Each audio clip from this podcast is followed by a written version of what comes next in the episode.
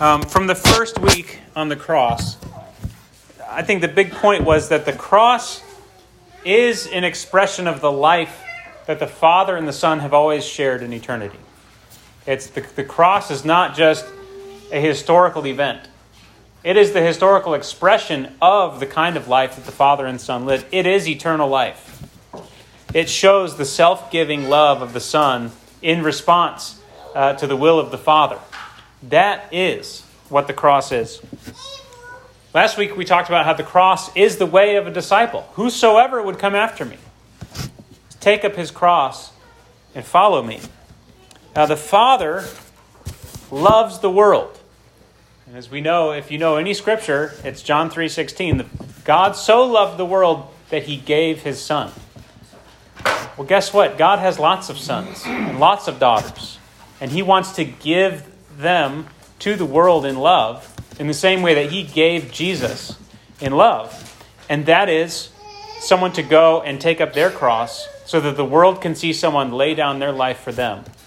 And in rejecting God and turning away from God, They cannot just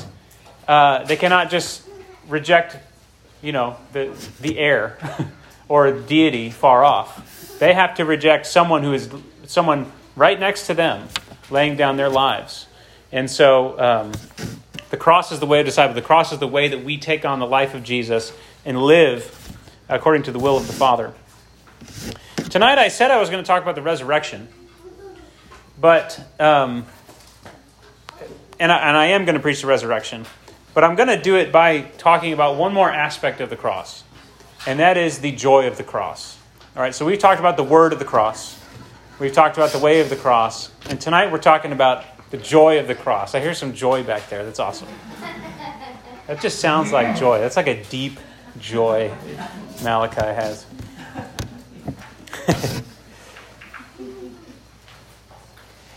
And another way that you could talk about this is that this is the real secret of the cross. This is the secret of the cross, that those who have learned how to take up their cross and do it daily and regularly have really discovered. Right? The cross is not a life of doom and gloom. The way of the cross is a way of deep joy. All right, and I just want to say, past couple weeks, Stephen has really, I've had songs on my heart based on where my heart was in bringing a teaching, and Stephen has nailed them. And we don't talk about this. He doesn't know really where I'm headed. Maybe generally he does. But that song, Rejoice, I want to sing it at the end because that's really what we're talking about tonight. The joy and the rejoicing that happens for the people of God who have learned how to take up their cross daily. So, like last week, we're just going to have a lot of scripture, okay? And the first big point, there's really just 2 points. It's very simple. We're going to do some meditating on scripture tonight. And hopefully a picture of what I hope to share to you takes shape. The first big point is this, joy and rejoicing. Joy/rejoicing, it's kind of the same word in the Bible. Joy and rejoicing and the way of the cross are inseparably linked in Scripture. If you do a word study on joy, you're going to find it in the strangest contexts. Okay? When you think about joy, you think of, the sources of joy. What are the sources of our joy? We have lots of sources of joy. A warm blanket brings my wife a lot of joy. A very soft blanket. We have lots of them. She cannot pass up a warm, soft blanket. We have all sorts of sources of joy. Someone throw out a source of joy in your life. My kids. Your kids, yeah. Sports. A lot of joy. Unless you're a Bengals fan. Not so much joy there. But a lot of endurance and a lot of patience, right? What else? What brings you joy? We long for joy, right? We deeply long for joy. We kind of live our lives in search of joy, would you say? And we live our lives from one experience of joy to the next. When's going to be my next joyful experience? This is sort of the thank goodness it's Friday. I'm done with work and I can get on with the things that actually bring me joy. Scripture shows us some very strange things about joy, some very strange sources of joy. In Matthew 5:11, Jesus says, "Blessed are you when others revile you and persecute you and utter all kinds of evil against you falsely on my account. Rejoice and be glad, for your reward is great in heaven. For so they persecuted the prophets who were before you." Luke says it again in somewhat the same way. "Blessed are you when people hate you and when they exclude you." Who really likes to be excluded? Everybody got invited but you. And you saw pictures of it on Facebook, and everybody had a great time, and everyone was talking about it, and you never heard about it. Blessed are you. Rejoice and be glad. Now, that's a different kind of exclusion, I think. That's probably just oversight on their part. They're not excluding on account of the Son of Man. But when they hate you and when they exclude you, revile you and spurn your name as evil on account of the Son of Man, rejoice in that day. Leap for joy. When was the last time you leapt for joy? It was probably something that amazing that happened. Leap for joy in that day when you're hated and excluded and reviled and spurned. For your reward is great in heaven. For so their fathers did to the prophets.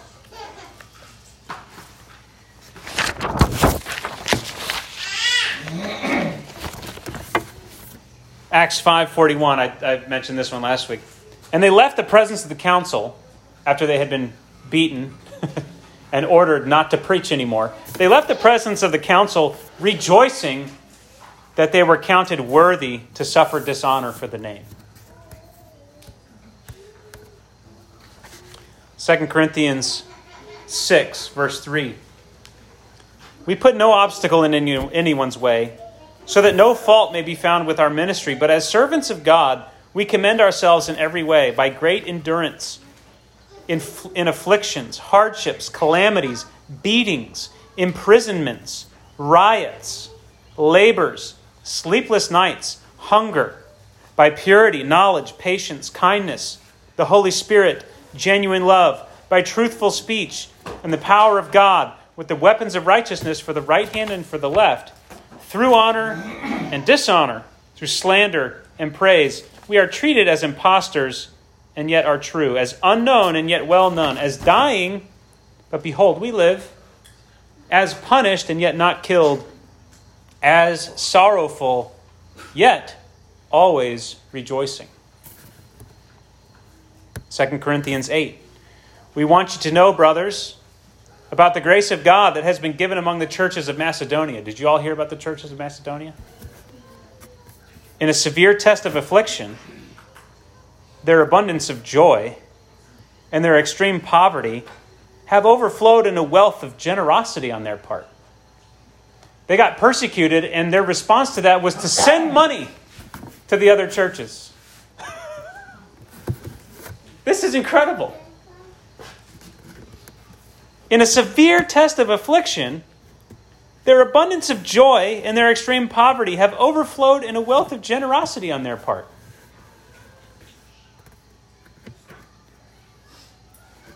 For they gave according to their means, as I can testify, and beyond their means, of their own accord."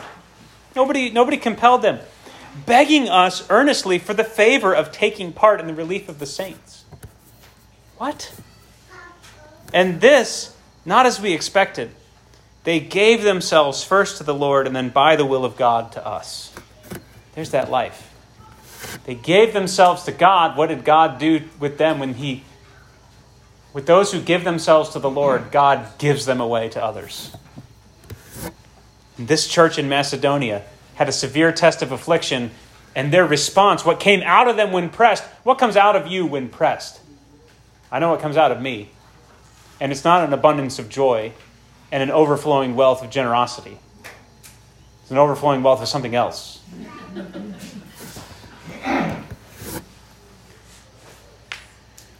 Second Corinthians 13. For we are glad when we are weak, and you are strong. We are glad when we are weak, and you are strong. Your restoration is what we pray for. Philippians 2, verse 14. Do all things without grumbling or disputing, that you may be blameless and innocent, children of God without blemish, in the midst of a crooked and twisted generation, among whom you shine like lights in the world, holding fast to the word of life, so that in the day of Christ I may be proud that I did not run in vain or labor in vain.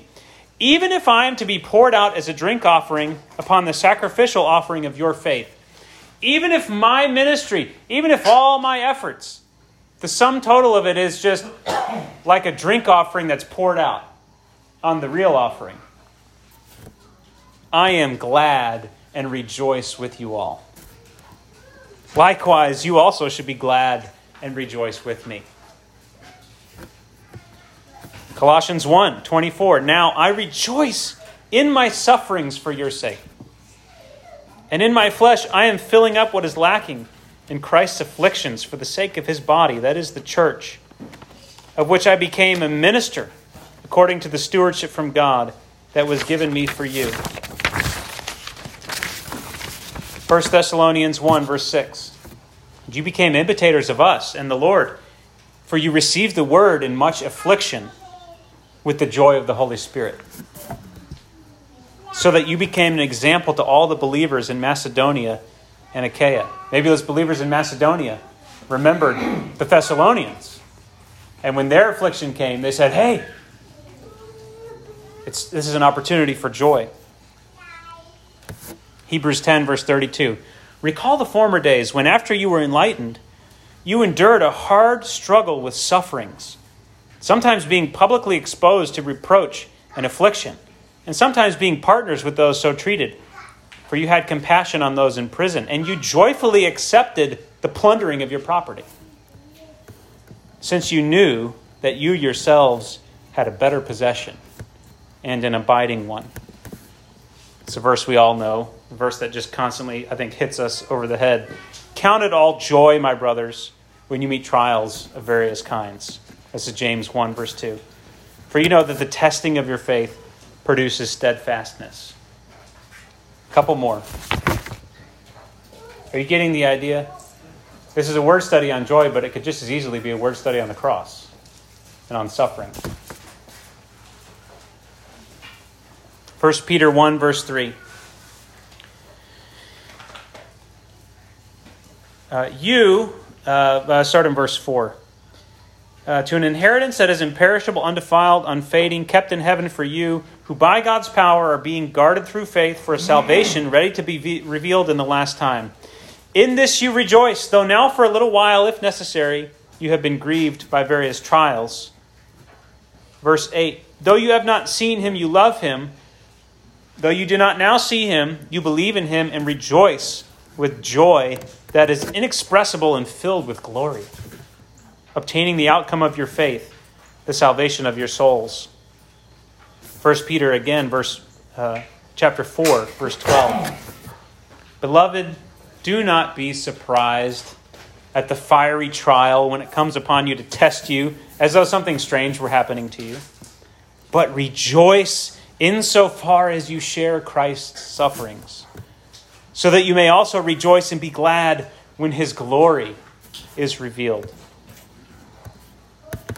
So, the way of the cross is not a life just morose and bogged down and hard to be around.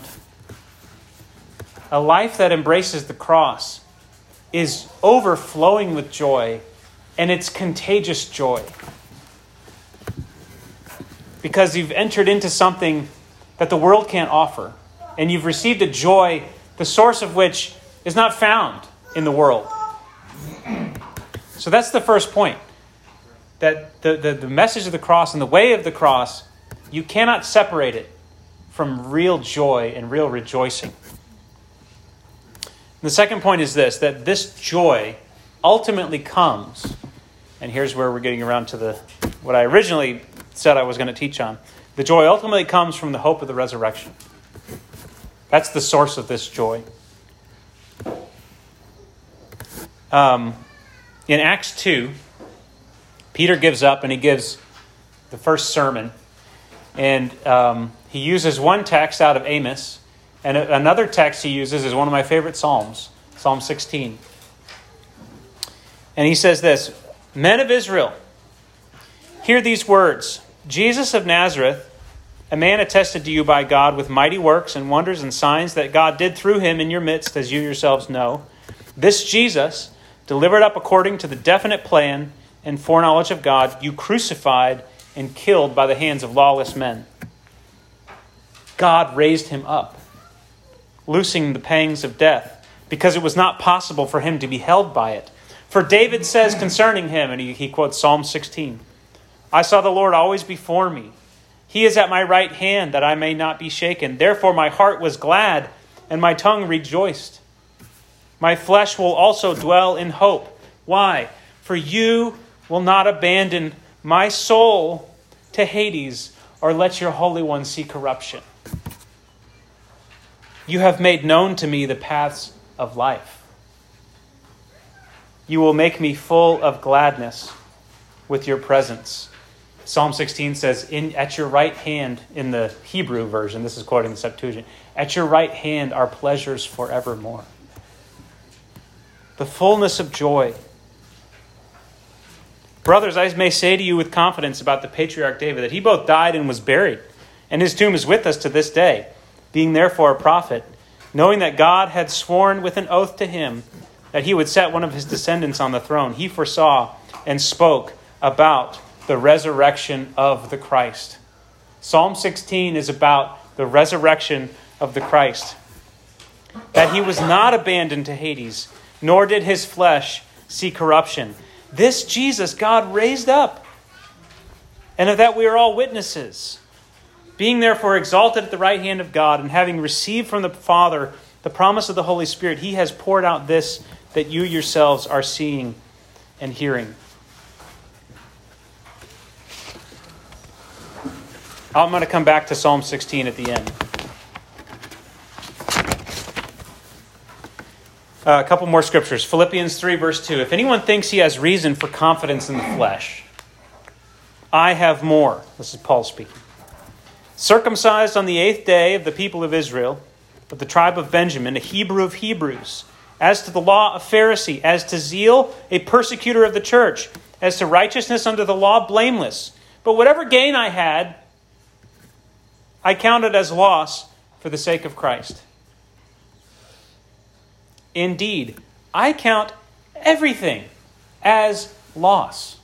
Okay, we're not just talking about suffering in the way of the cross here anymore. We're talking about good stuff.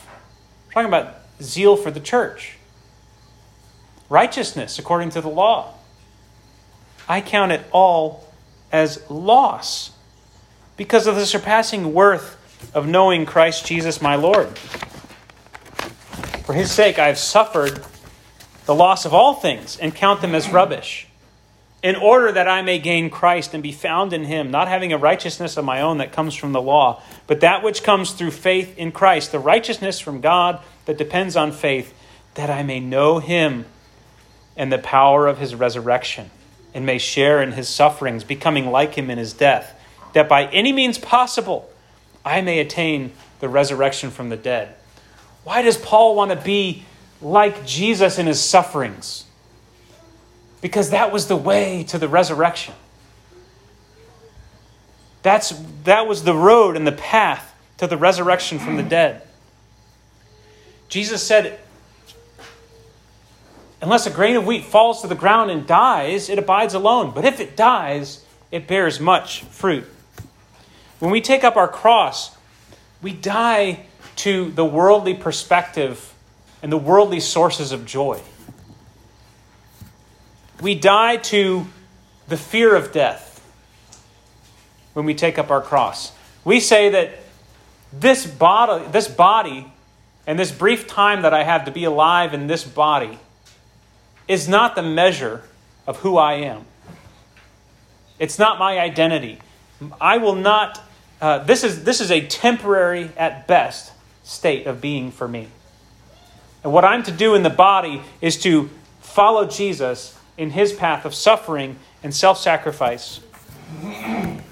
Our perspective completely shifts when we embrace the cross from me-centered to God-centered. And our life begins to revolve around glorifying him. It says in all these things that the joy is because of the glory that's revealed. As we experience suffering and embrace our cross, it somehow brings glory to God. Our life begins to revolve around glorifying him and enjoying him forever. I think that's the Westminster Confession, right? What is the chief end and purpose of man? To glorify God and enjoy him forever. David would say amen to that. The psalmist who wrote Psalm 16 would say amen to that. What is the chief end of man? To glorify God and enjoy him forever. The pain and sorrow of taking up our cross is temporary at best. And Jesus gave, I think, one of the best analogies to help us think through this. And it's in John 16. Verse 20, truly, truly, I say to you, you will weep and lament. He's talking about his suffering and his passion and his crucifixion. You will weep and lament. The world will rejoice. You will be sorrowful, but your sorrow will turn into joy. When a woman is giving birth, she has sorrow because her hour has come. Remember when Jesus said, what am I going to say? Save me from this hour? But for this hour I have come. And he uses the analogy of a woman in labor. She has sorrow because her hour has come. Or sometimes in our case, it's like, your 30 minutes have come.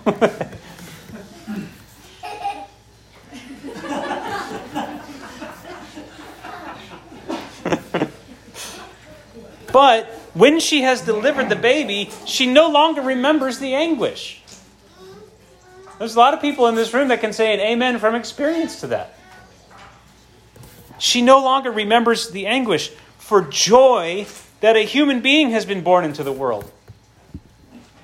So also you have sorrow now, but I tell you, I will see you again, and your hearts will rejoice, and no one will take your joy from you. What a wonderful example of what we're talking about here. To give birth to a baby, you must go through extreme anguish. But when the baby is born, that anguish pales in comparison to the joy of holding that child. This is the way we're to live our life. There is a son, a daughter of God that is being birthed in us and through us. And it is anguish sometimes as we die to ourselves, as we take up our cross, as we joyfully accept the plundering of our property, whatever the path is that God sends us down, whoever it is that he gives us to love. It is sometimes anguish. Paul himself says, I'm in the agony of childbirth until Christ is formed in you. When we walk with people to get them to the place where they're coming out of the world, coming out of bondage, it is anguish sometimes. But it is all worth it.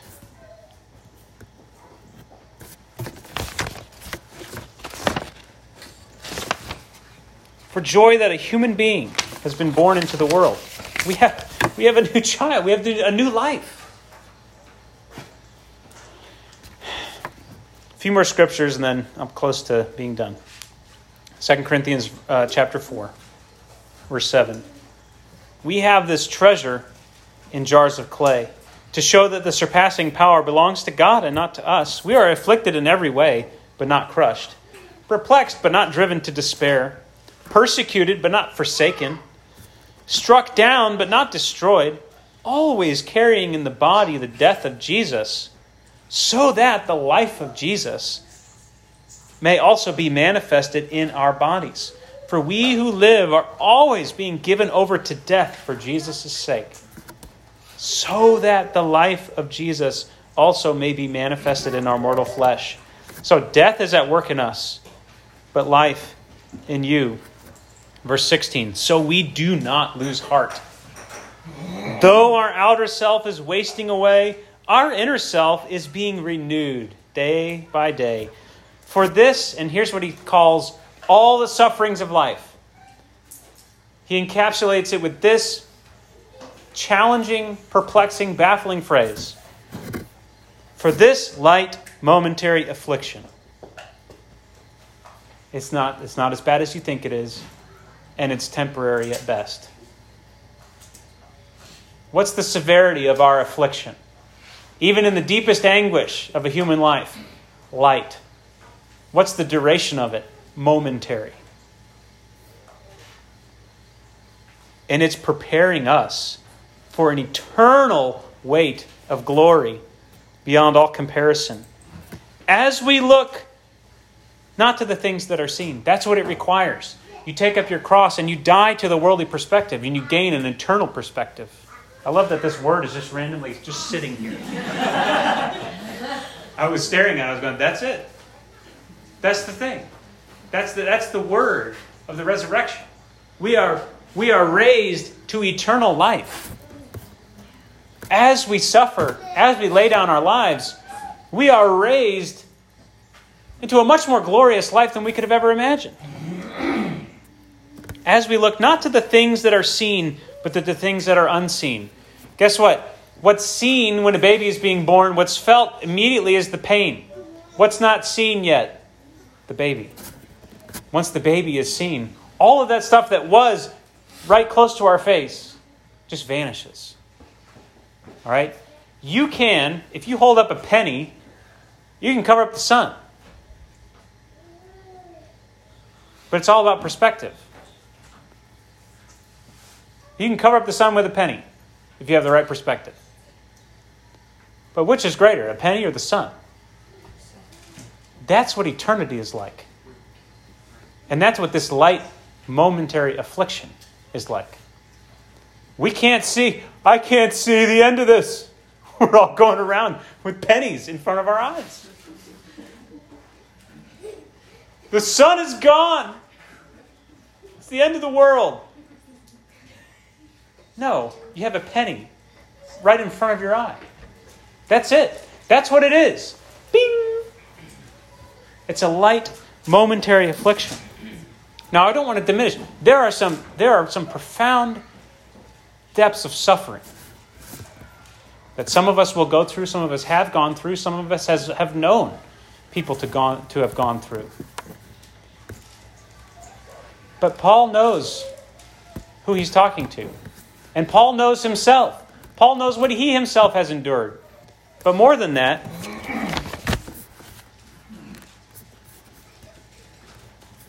we have a list in Hebrews of all the people that were able to see outside the penny. That's what faith is, right? You don't look at the thing that's right in front of your eyes. You look at the unseen, the glory that's behind all that.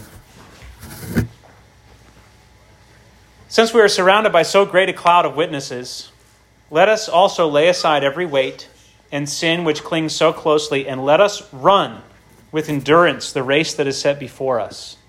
The path of self-sacrifice, the way of the cross. Let us run with endurance, looking to all the stuff that causes us pain, looking to all of our emotions, looking to Jesus. The founder and perfecter of our faith, who for the joy that was set before him endured the cross, despising the shame, And where did he end up? And is seated at the right hand of the Father, where there is fullness of joy and pleasures forevermore. Hebrews 13:13. Let us therefore go to him outside the camp and bear the reproach he endured. For here we have no lasting city. We seek the city that is to come. Through him, then, let us continually offer up a sacrifice of praise to God. That is the fruit of lips that acknowledge his name. Do not neglect to do good and share what you have. That's what he boils it down to. What does all this mean? Do good and share what you have. Such sacrifices are pleasing to God. Our joy is not worldly joy, but the joy of knowing that the Father is pleased with us. What is the greater joy than that? To have the word of the Father over our lives. This is my beloved Son. This is my daughter, my love, and I am so pleased with. As we follow Jesus and as we are united with him, that is what the Father speaks over us. As we lay down our lives, as we go into the ground, as we embrace suffering, as we look to Jesus, he says, yes, I am well pleased.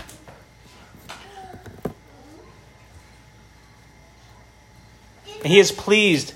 The Father is pleased and glorified to raise up every act, every time that we lay our lives down, every embrace of the cross, he is pleased to raise us up so that he can have fellowship with us in eternity. We die to this life. We die to the things that are seen. And we are raised in eternity. And it's not just, hey, we get to be in heaven when we die. We get to be with the Father for eternity, where there is fullness of joy. And at his right hand are pleasures forevermore. That's where we end up. That's what we are raised to. Fellowship with God, with the Son, in the eternal fellowship and unity of God. Amen? So I want to read, with all that in mind, I love Psalm 16. It's just one of my, I just come back to it so much. Now hear this as people that Jesus has sent into the world to take up your cross and to lay your life down, and to joyfully accept whatever comes, whatever cost. This psalm just gets better and better the more you begin to live that life. Preserve me, O God, for in you I take refuge. I say to the Lord, you are my Lord. I have no good apart from you. There's echoes of Paul in Philippians 3 here.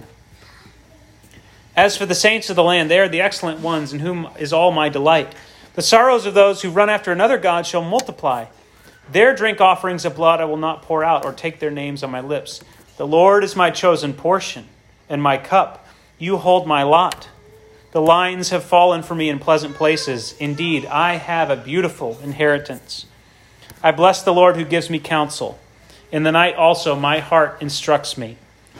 I have set the Lord always before me. Because he is at my right hand, I shall not be shaken. Therefore my heart is glad, and my whole being rejoices.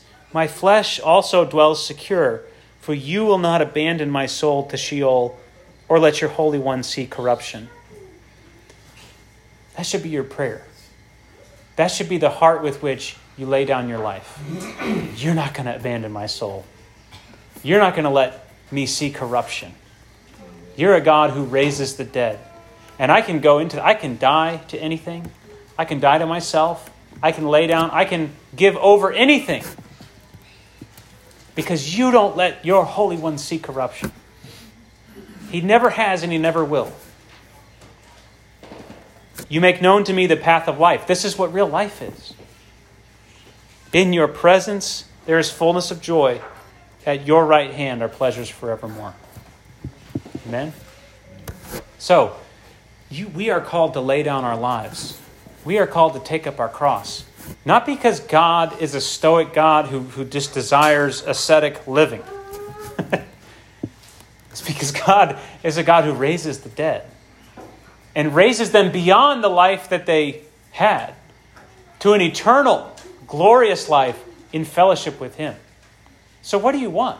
Do you want pleasure out of this life? Do you want joy in this life? Or do you want eternal glory and eternal pleasure in the presence of God the Father? Unless a grain of wheat dies, falls into the ground and dies, it abides alone. But if it dies, it bears much fruit. Amen. Stephen, can we sing that song to close? Rejoice. And let's stir up our hearts that, hey, we are marching toward the cross. We are embracing self-sacrifice. We're going to do hard things. God's going to call us to lay our lives down. Praise the Lord. On the other side of that is fellowship with God, is the fullness of joy and pleasures forevermore. So that's the secret of the cross. That it ends up way better. It ends up way better for you in every way. Jesus said, hey, no one who's left houses or fields, no one who's given stuff up, you also are going to get back way more in this life and the next. All right, so obviously we don't want to appeal to worldly desires here, but this really is the secret of the cross. If you really understand who God is, if you really understand eternity, if you stop living with pennies in front of your eyes and you look at a beautiful sunset, you live a totally different life than everyone else, and you are glad to do it. Amen? Amen. So let's sing together. And this is not a message that we sit down and we ponder the cost of following Jesus. This is one where we leave everything and follow him. It says, the kingdom of heaven is like a man who discovered a treasure in a field. And in his joy, he went and sold everything he had and bought the field. All right, so let's sing. Let's sell everything we have and buy the field tonight. Amen? Let's worship.